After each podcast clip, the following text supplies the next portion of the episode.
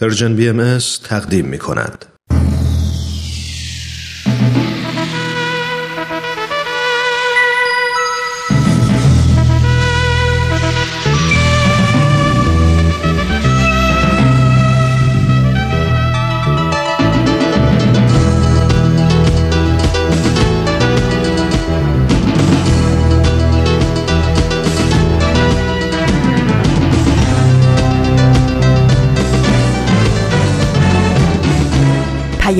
دوست.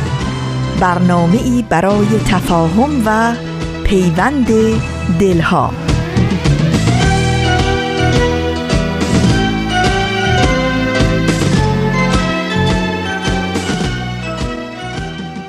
محبت نور است در هر خانه بتابد.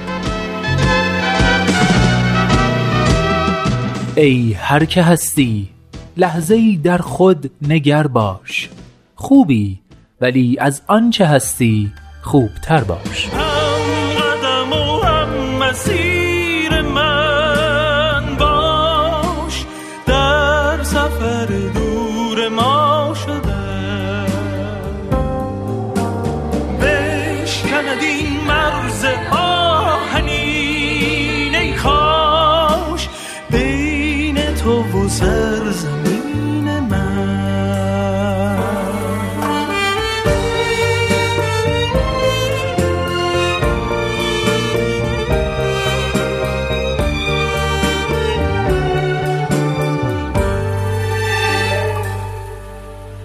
دوستان خوبم سلام. یک سلام سبز بهاری از نیمکره شمالی. به شما همراهان همیشگی مجله جوانان در سر تا سر دنیا. من نوید توکلیام و امروز پنجشنبه 15 فروردین ماه سال 1398 خورشیدی برابر با چهارم آوریل 2019 میلادی. 527 مین شماره مجله جوانان رو تقدیم شما عزیزان همراه می کنم به مجله جوانان خیلی خیلی خوش اومدید.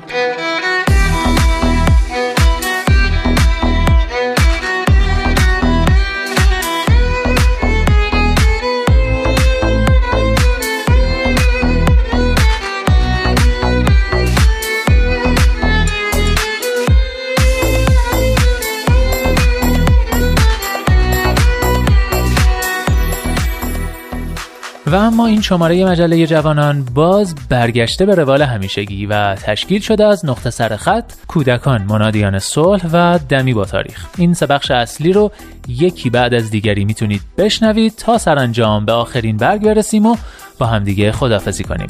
از اینکه تا آخرین برگ همراه ما میمونید متشکرم.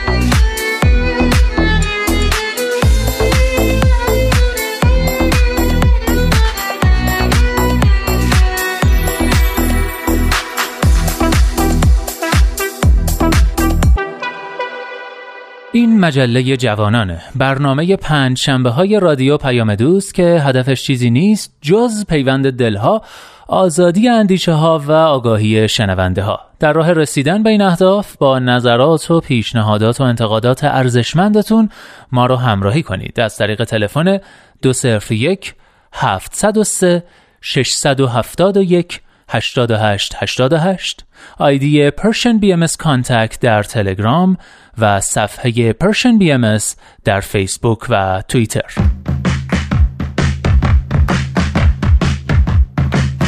نقطه سرخط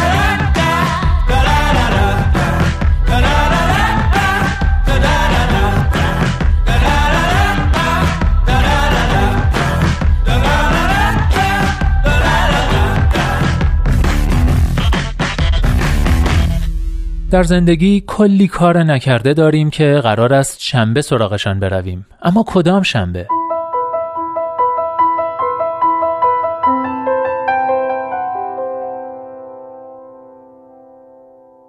دوستان همه ما یه سری کارا و برنامه هایی داریم که باید انجام بدیم یا دوست داریم که انجام بدیم. اما به خاطر میشه گفت اهمال کاری اونا را هی عقب میندازیم گاهی اونقدر عقب میندازیم که هرگز به مرحله اجرا نمی‌رسن. این قضیه در مورد تصمیمات سال جدید هم اتفاقا خیلی صدق می‌کنه. مثلا تصمیم می‌گیریم تو سال جدید یه زبان جدید یاد بگیریم. یا بریم باشگاه یا وزنمون رو کم یا زیاد کنیم. یا مثلا هفته یه کتاب بخونیم حتما. اما خیلی از این تصمیمات سال جدید به خاطر همون اهمال کاری هرگز عملی نمیشن. ولی چرا؟ چرا ما با اینکه می‌دونیم این کار اشتباهه مرتبا کار امروز رو به فردا میسپاریم؟ وبسایت خوب ترجمان ترجمه یادداشت مفصلی رو منتشر کرده با عنوان باشه برای بعد. یادداشتی از جیمز سورویاکی که اصلش در وبسایت نیویورکر منتشر شده. تصمیم گرفتم همین اول سال جدید چهار هفته رو به این یادداشت مفصل و مفید اختصاص بدم تا شاید بتونه برای عملی کردن تصمیمات سال جدید یکم کمکمون کنه. این شما و این بخش اول یادداشت باشه برای بعد. البته با مقداری تصرف و تلخیص.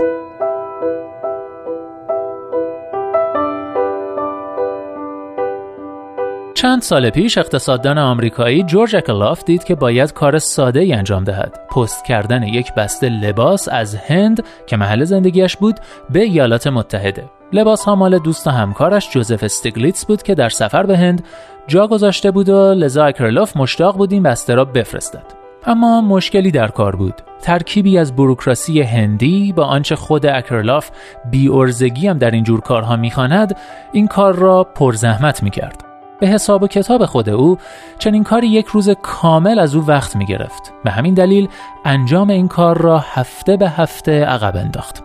قضیه بیش از هشت ماه طول کشید و اندکی پیش از آن که اکرلاف به خانه برگردد مشکل را حل و فصل کرد. اکرلاف خبردار شد یکی دیگر از دوستانش می‌خواهد چیزی به ایالات متحده بفرستد و توانست لباسهای استگلیس را هم به بسته دوستش اضافه کند.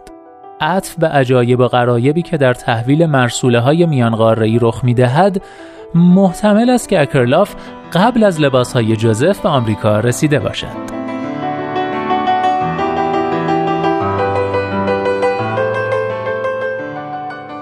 نکته در این قصه هست که می‌تواند برای من خوشایند باشد حتی اقتصاددانهای برنده جایزه نوبل هم احمال کاری می کند. بسیاری از ما در گذر زندگی کارهای بزرگ و کوچک عقب مانده ای داریم که وجدانمان را انگولک می کنند. اما نزد اکرلاف این تجربه علا رقم آنکه آشنا بود مرموز به نظر می آمد.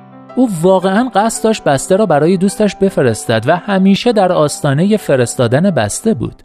اما لحظه اقدام هرگز فرا نرسید. اکرلاف که یکی از چهره های محوری در اقتصاد رفتاری است به این نتیجه رسید که اهمالکاری شاید صرفا عادتی بد نباشد او استدلال کرد که این رفتار می تواند نکته مهم را درباره محدودیت های تفکر اقلایی روشن کند و درس های مفیدی به ما بیاموزد.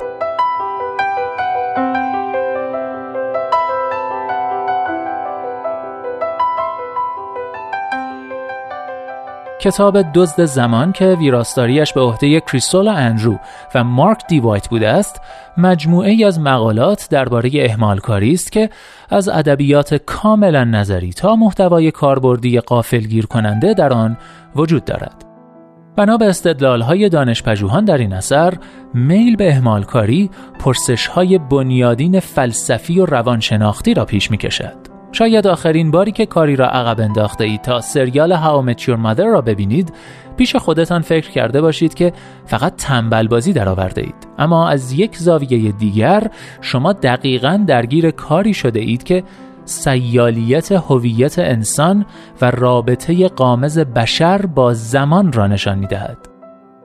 جورج اینسلی اقتصاددانی که چهره محوری در مطالعه اهمالکاری است در یکی از مقالات کتاب استدلال می کند که کش دادن کارها پدیده بنیادین مثل شکل زمان است و می تواند تکانه پایه نامیده شود.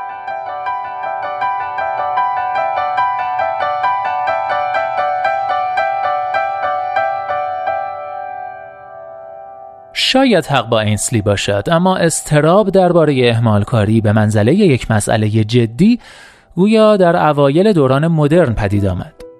اصل واژه procrastination از ریشه لاتین به معنای به فردا انداختن در قرن 16 هم وارد زبان انگلیسی شد و در قرن 18 هم ساموئل جانسون آن را یکی از ضعفهای عمومی نامید که بیش یا کم بر ذهن هر کسی مستولی می شود و برای اصل این تمایل مرسی سرایی کرد. نمی‌توانم خودم را ملامت نکنم که چون این مدت طولانی از کاری که ناگزیر باید کرد قفلت کردم که هر لحظه تنبلی در آن به دشواریش افسوده است.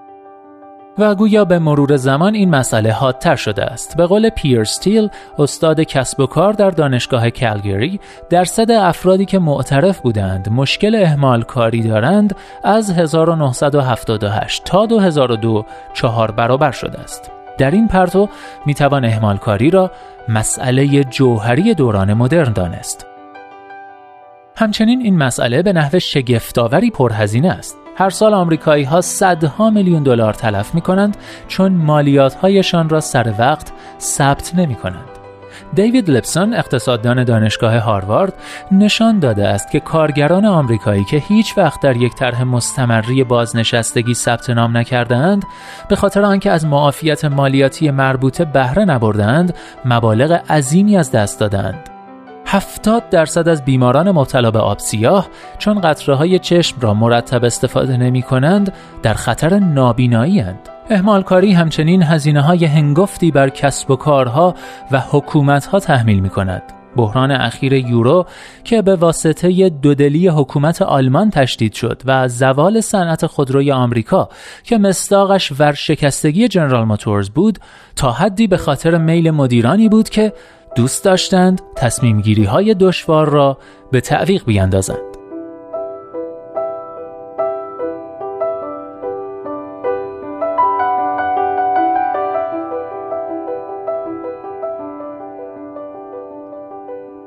بله دوستان بخش اول یادداشت باشه برای بعد رو شنیدید هفته آینده این مبحث رو پی می‌گیریم و در مورد نظر فلاسفه در مورد اهمالکاری حرف می‌زنیم پیشنهاد می‌کنم که نقطه سرخط هفته بعد رو از دست ندید.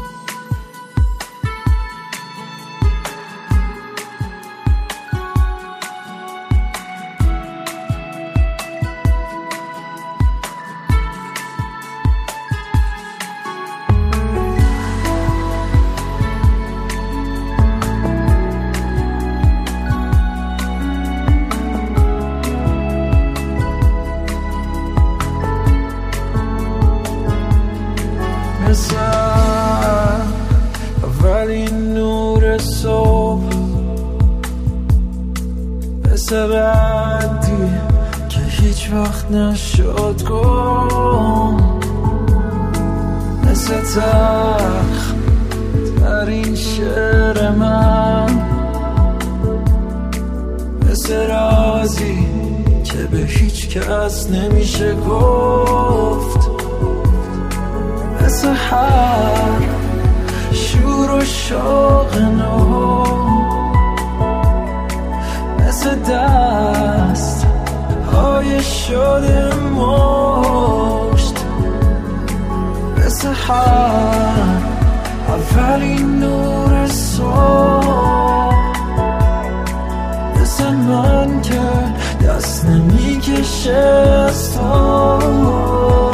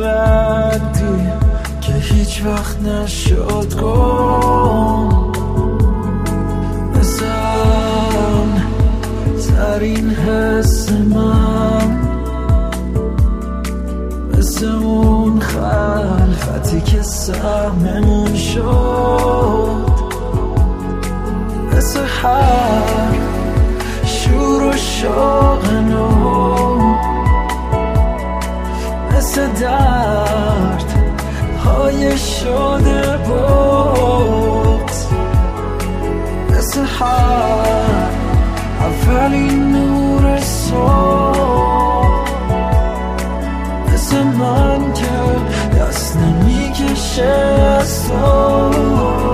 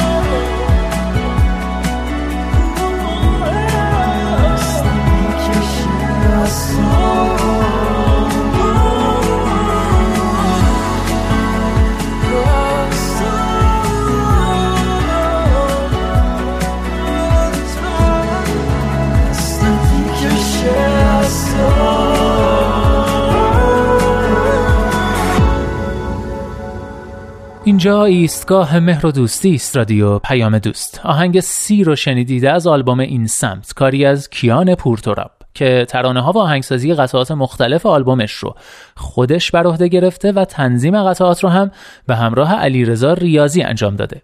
و اما کودکان منادیان صلح عنوان بخش بعدیه. به اتفاق گوش می‌کنیم. کودکان منادیان صلح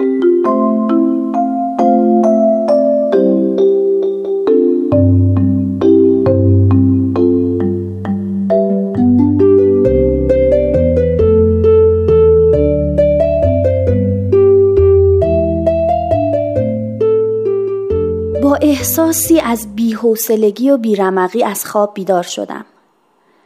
بچه ها رو راهی مدرسه کردم و دستی به سر و روی خونه کشیدم. نه نمی‌تونم. احتیاج دارم با یکی حرف بزنم. به دوست قدیمیم لقایه زنگ زدم. لقایه حال و حوصله و وقت داری با هم بریم پارک و کمی قدم بزنیم؟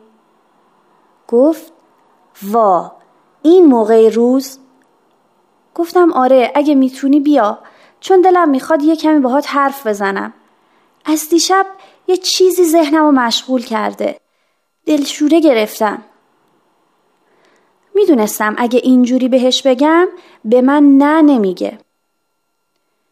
نیم ساعت بعد همدیگر رو توی پارک ملاقات کردیم. سلام و احوال پرسی مختصری کرد و گفت چی شده؟ خندیدم و گفتم ببین چیز خاصی نشده نگران نباش. دیشب داشتم دنبال یه مطلبی میگشتم که یه دفعه لپتاپم دیوونه شد. هر کار می‌کردم راه نمیافتاد. اتفاقی توش میافتاد که نمیفهمیدم برای چیه.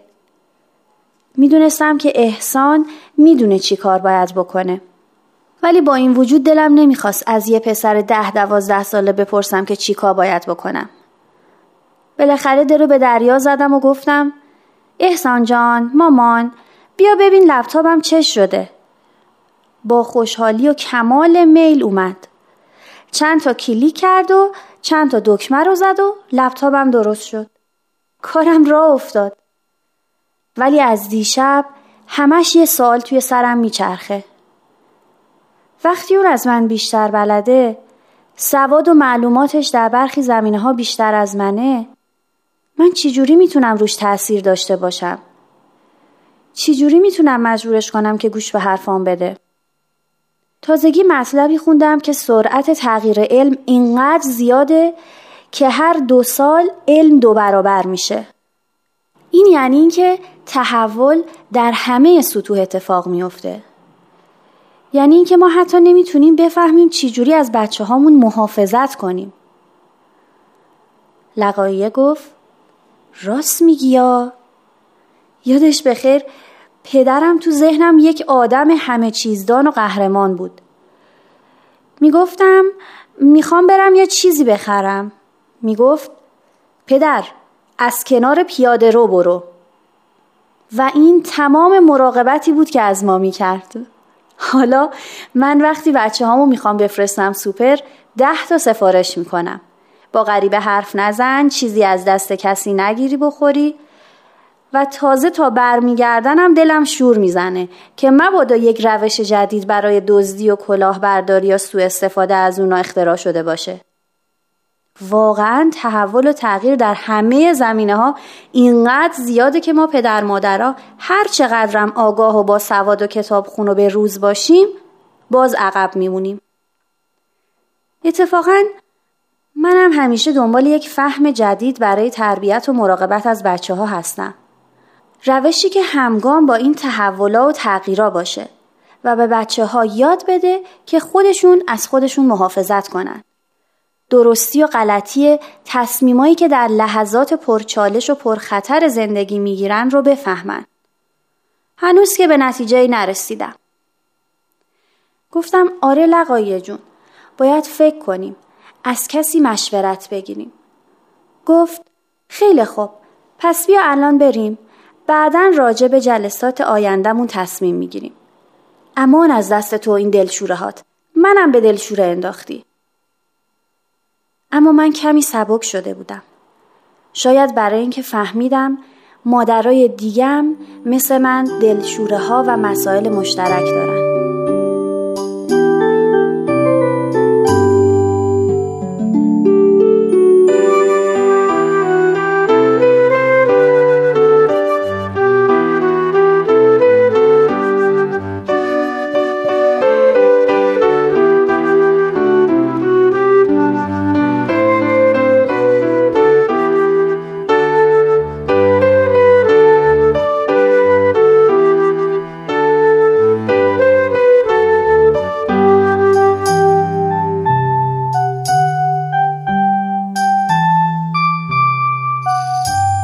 بعضی وقتها اینطور به نظر می‌رسه که فرزند پروری در گذشته به مراتب آسونتر از امروز بوده.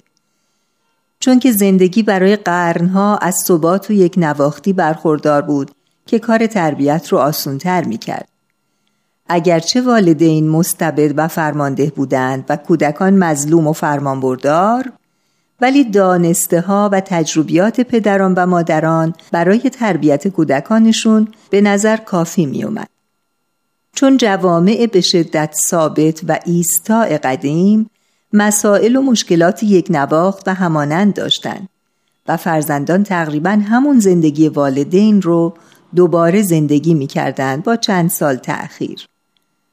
ولی اصر تحول و تغییر قانونی و مسائل و چالش هایی که اکنون با پیشرفت علم و تکنولوژی به وجود اومده و هر روز هم به اونها اضافه میشه دانش و تجربیات والدین رو از کارایی انداخته و در حال حاضر تقریبا همه متفق القول هستند که باید روش های نوینی برای تربیت نسل های جدید ابداع کرد و آموخت در این عصر ما نمی‌تونیم فرزندانمون رو برای سالهای آینده تربیت کنیم چون اصلا نمی‌تونیم تصور کنیم چه تغییراتی در سالهای بعد پیش خواهد اومد. حضرت ولی امرالله میفرمایند این اطفال بهایی در آتیه ایام دارای ارزش و اهمیت بسیار عظیمند.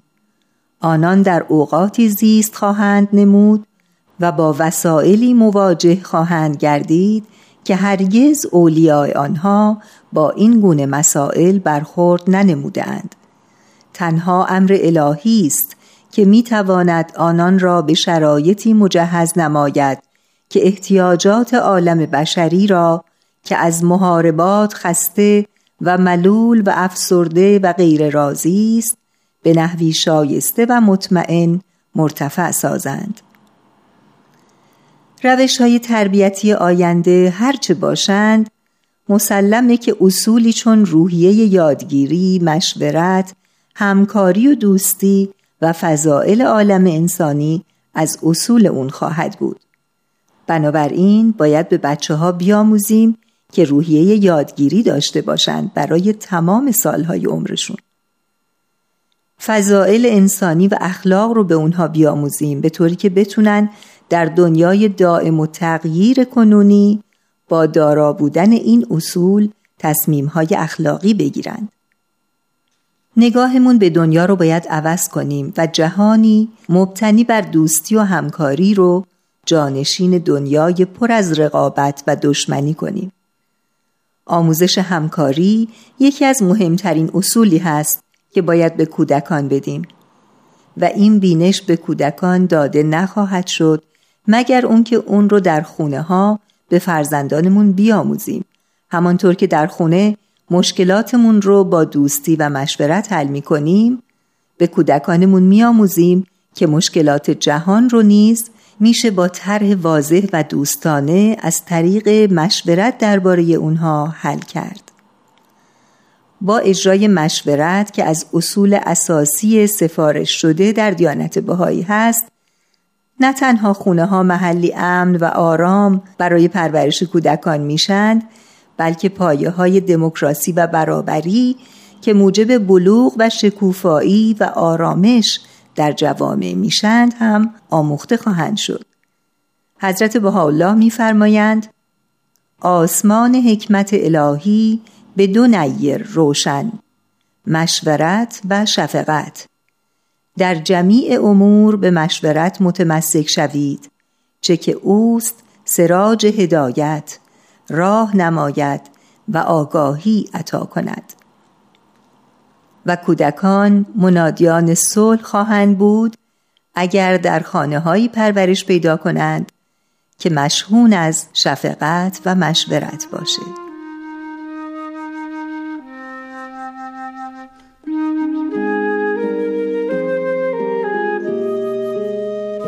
ایدنا یا الهنا و محبوبنا علی سلوک فی سبیل و ارتفاع امرک بین العالمین بنده آسان از شوقی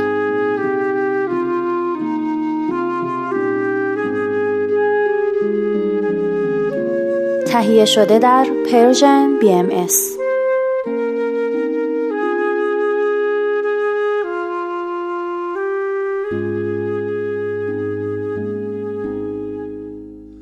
دوستان عزیز خوشحالم که بهتون اطلاع بدم که اپلیکیشن جدید Persian BM برای همه شما عزیزان هر نوع گوشی که دارید در دسترسه. فقط کافیه که اسم این رسانه رو توی Google Play Store یا Apple Store بستگی به گوشی که دارید سرچ کنید برنامه رو پیدا کنید و روی گوشیتون نصب کنید. از طریق این برنامه می‌تونید به همه برنامه ها 24 ساعت دسترسی داشته باشید اونا رو حتی دانلود کنید و هر زمانی که دوست داشتید اونا رو گوش بدید. فقط اینکه اگه آیفون دارید کاربران iOS همون اپلیکیشن قبلی رادیو پیام دوست رو که نصب کرده بودید همون به صورت خود به خود آپگرید میشه به صورت خودکار آپگرید میشه. ولی اگر اندروید دارید باید اپ قبلی رو کلا آنستال کنید و اپ جدید رو به اسم پرشن ام نصب کنید. خیلی ممنون و امیدوارم که از اپلیکیشن جدید ما راضی باشید.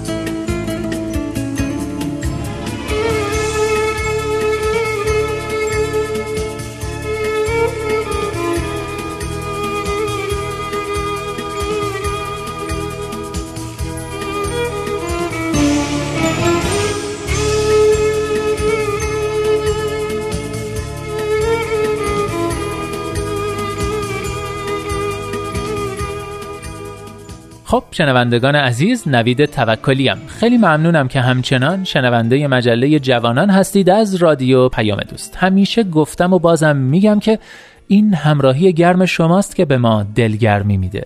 حقیقتا دمتون گرم. و ما در این بخش با نیوشا راد و هومن عبدی عزیز دمی با تاریخ همراه میشیم و گاه شما بهایی رو ورق می‌زنیم.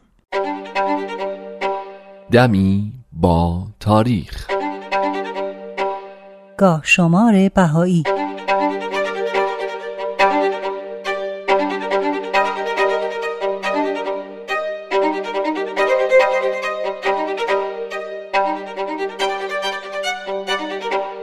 نوروز 1229 خورشیدی 21 مارس 1850 میلادی 5 جمادی الاول 1266 هجری قمری.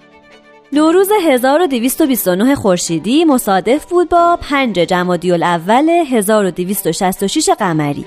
یعنی عید بعثت حضرت باب شارع دیانت بابی و مبشر آین باهایی ایشون در یکی از آثار خودشون موسوم به پنج شن از این عید یاد می‌کنن و با پیشبینی شهادت قریب الوقوعشون اشاره میفرمایند که این نوروز آخرین عیدیه که در این عالم خواهند بود.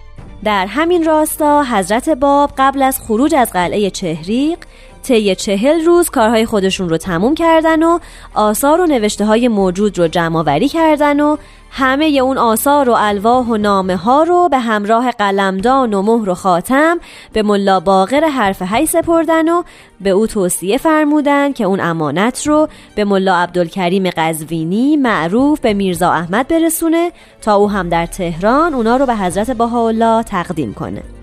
حضرت بهاءالله شارع دیانت بهایی هستند که البته در اون زمان هنوز مقام خودشون رو آشکار نکرده و به اصطلاح اظهار امر نفرموده بودند.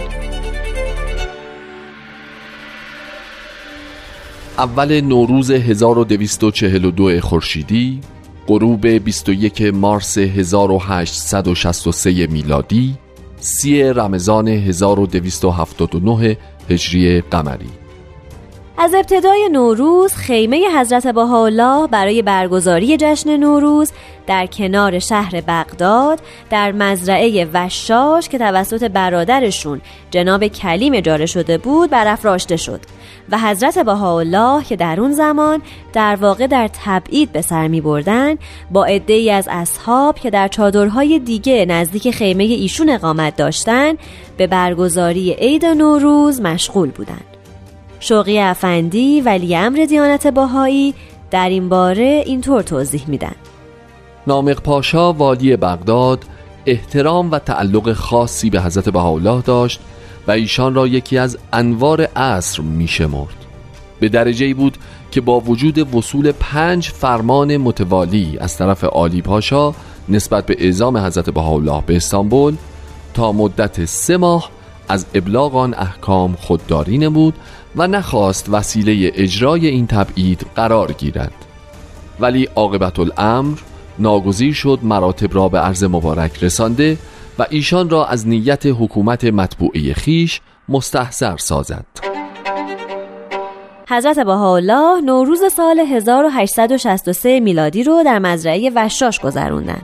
اون روزا دوران خوشی برای اطرافیان به شمار می رفت تا اینکه زمان عزیمت فرا رسید و لوح ملاه القدس از قلم حضرت بهاءالله نازل شد و اخباری که به قول شوقی ربانی پیشگویی های حزناور بودن باعث نگرانی همراهان و اطرافیان شد.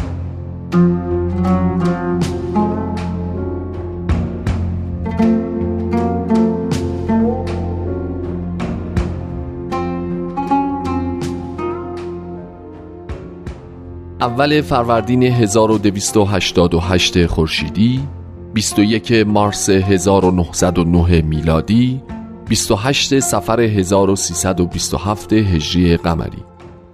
18 تیر ماه سال 1229 خورشیدی، نهم ژوئیه 1850 میلادی برابر با 28 شعبان 1266 هجری قمری حضرت باب به همراه محمد علی زنوزی ملقب به انیس در شهر تبریز تیربارون شدن و به شهادت رسیدن جسد این دو شهید بزرگوار سالیان سال توسط بابیان و بعدها باهایان مخفیانه از جایی به جای دیگه برده می‌شد.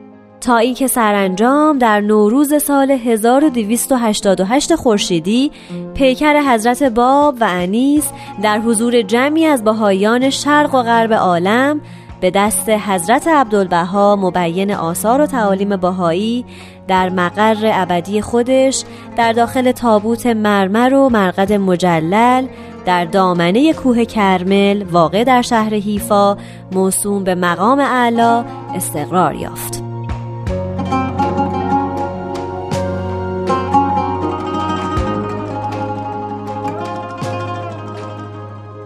نوروز 1288 خورشیدی 21 مارس 1909 میلادی. درست همون روزی که پیکرهای حضرت باب و جناب انیس بعد از 60 سال بالاخره به کوه کرمل رسید و در مقام اعلی استقرار پیدا کرد یعنی در نوروز 1909 میلادی تلگرافی از شیکاگو به دست حضرت عبدالبها رسید مبنی بر اینکه هر کدوم از شهرهای آمریکا نماینده انتخاب کردن و به شیکاگو فرستادن. این چهل نماینده منتخب در روز نوروز در شیکاگو جمع شدن و نخستین انجمن شور روحانی آمریکا را تشکیل دادند تا برای خرید محل مناسب جهت بنای مشرق الاسکار شیکاگو تصمیم گیری کنند. تا به نوعی کل بهایان آمریکا در بنیان مشرق الاسکار شیکاگو سهیم باشند. حضرت عبدالبها در این باره میفرمایند کار این کار عظیم است اگر به آن موفق شویم. البته امروز دیگه می‌دونیم که این کار عظیم با موفقیت به انجام رسیده. نوروز 1288 خورشیدی 28 سفر 1327 هجری قمری. در این تاریخ در حیفا اجساد حضرت باب و جناب انیس به مقام اعلا رسیدند. در شیکاگو نمایندگان باهایان آمریکا برای خرید مشغل اسکار شیکاگو تصمیم گیری می کردن. و همزمان در اون سوی دنیا در ایران در شهر نیریز گروهی از مردم به تحریک شیخ زکریای نوایجانی و سید عبدالحسین لاری به باهایان این شهر حمله ور شدن و اموالشون رو به تاراج بردن و عده زیادی از باهایان نیریزی مجبور به ترک منزل و شهرشون شدن. در این واقعه 18 نفر از باهایان نیریز به شهادت رسیدند. اما هیچ قدرت محلی و حکومتی از باهایان مظلوم این شهر حمایت نکرد.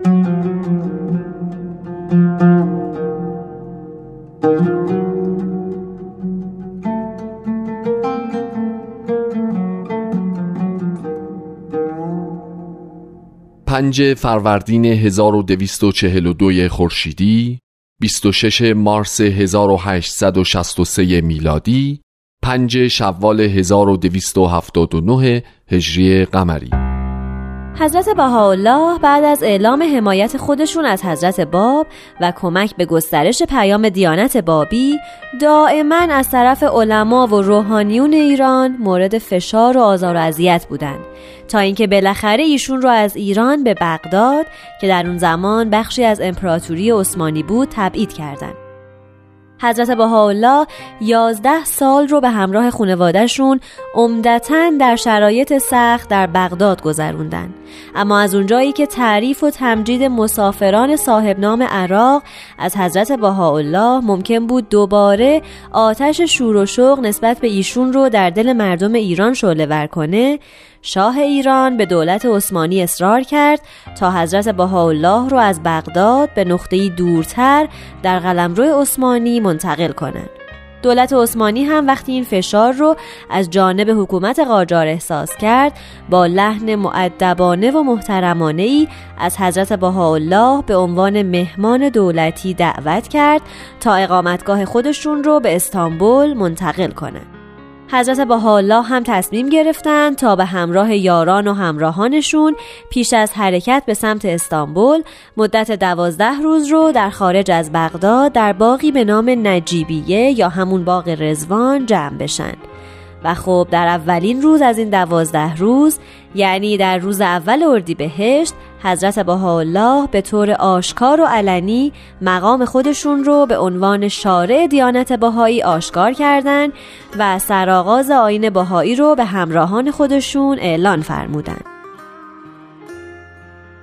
در تاریخ 5 فروردین ماه سال 1242 خورشیدی مطابق با 26 مارس 1863 میلادی پیام محترمانه ای از طرف نامخ پاشا والی بغداد به حضرت بهاءالله رسید که از ایشون خواسته بودند تا به سرایه برن حضرت بهاءالله هم جواب دادن که تا حالا به اونجا قدم نذاشتن ولی حاضرن در مسجدی مقابل دارالحکومه با او ملاقات کنند. نامق پاشا هم قبول کرد ولی باز لحظه آخر تغییر عقیده داد و قائم مقامش رو به همراه تمام مراسلاتی که از استانبول دریافت کرده بودند فرستاد.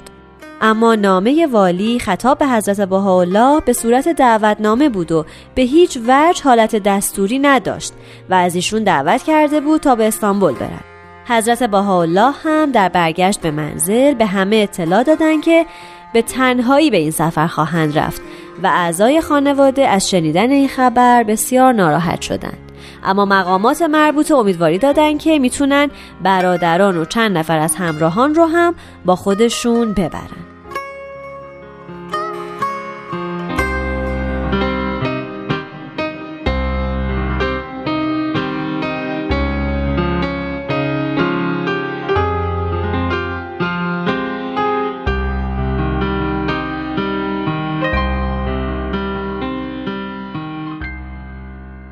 پنج فروردین 1291 خورشیدی 25 مارس 1912 میلادی 6 ربیع الثانی 1330 هجری قمری. در این تاریخ حضرت عبدالبها از رمله اسکندریه با کشتی سدریک به طرف نیویورک حرکت کردند. از جمله همراهان حضرت عبدالبها در این سفر نوه ایشون یعنی شوقی ربانی ولی امر دیانت بهایی بودند که در اون زمان 15 سال بیشتر نداشتند اما به علت مشکلی که پزشکان در چشم ایشون تشخیص دادن شوقی نوجوان نتونست حضرت عبدالبها رو در این سفر همراهی کنه و مجبور شد که برگرده اما بعدها معلوم شد که دکتر امین الله فرید که خودش هم یکی از همراهان این سفر بود با حیله و تزویر این تشخیص رو بهشون نسبت داد تا شوقی افندی رو از این سفر محروم کنه در حالی که در واقع چشم ایشون هیچ مشکلی نداشت.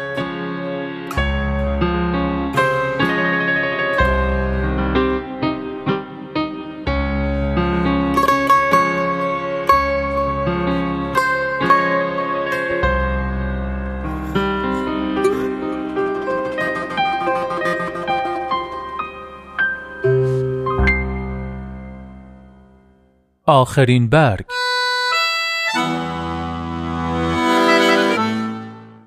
دانوان نلسون باتلر در کتاب گروهبانی یکم ارتش آمریکا می نویسد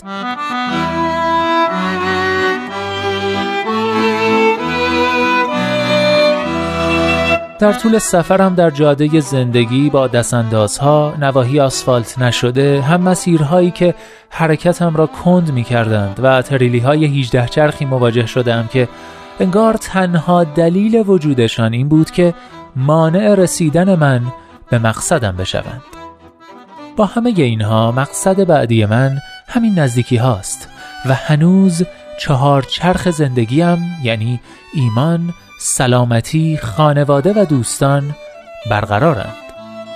ضمنا نباید فراموش کرد که پروردگار اجازه می دهد خیال کنی که در صندلی راننده نشسته ای دیگر به خودت بستگی دارد که بدانی کنترل دست کیست.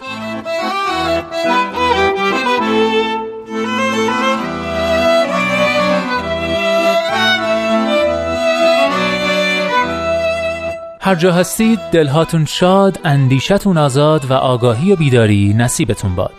من نوید توکلیم و امیدوارم که نور امید در دلهاتون هیچگاه خاموشی نگیره. به قول شاعر گرچه شب تاریک است دل قوی دار سحر نزدیک است.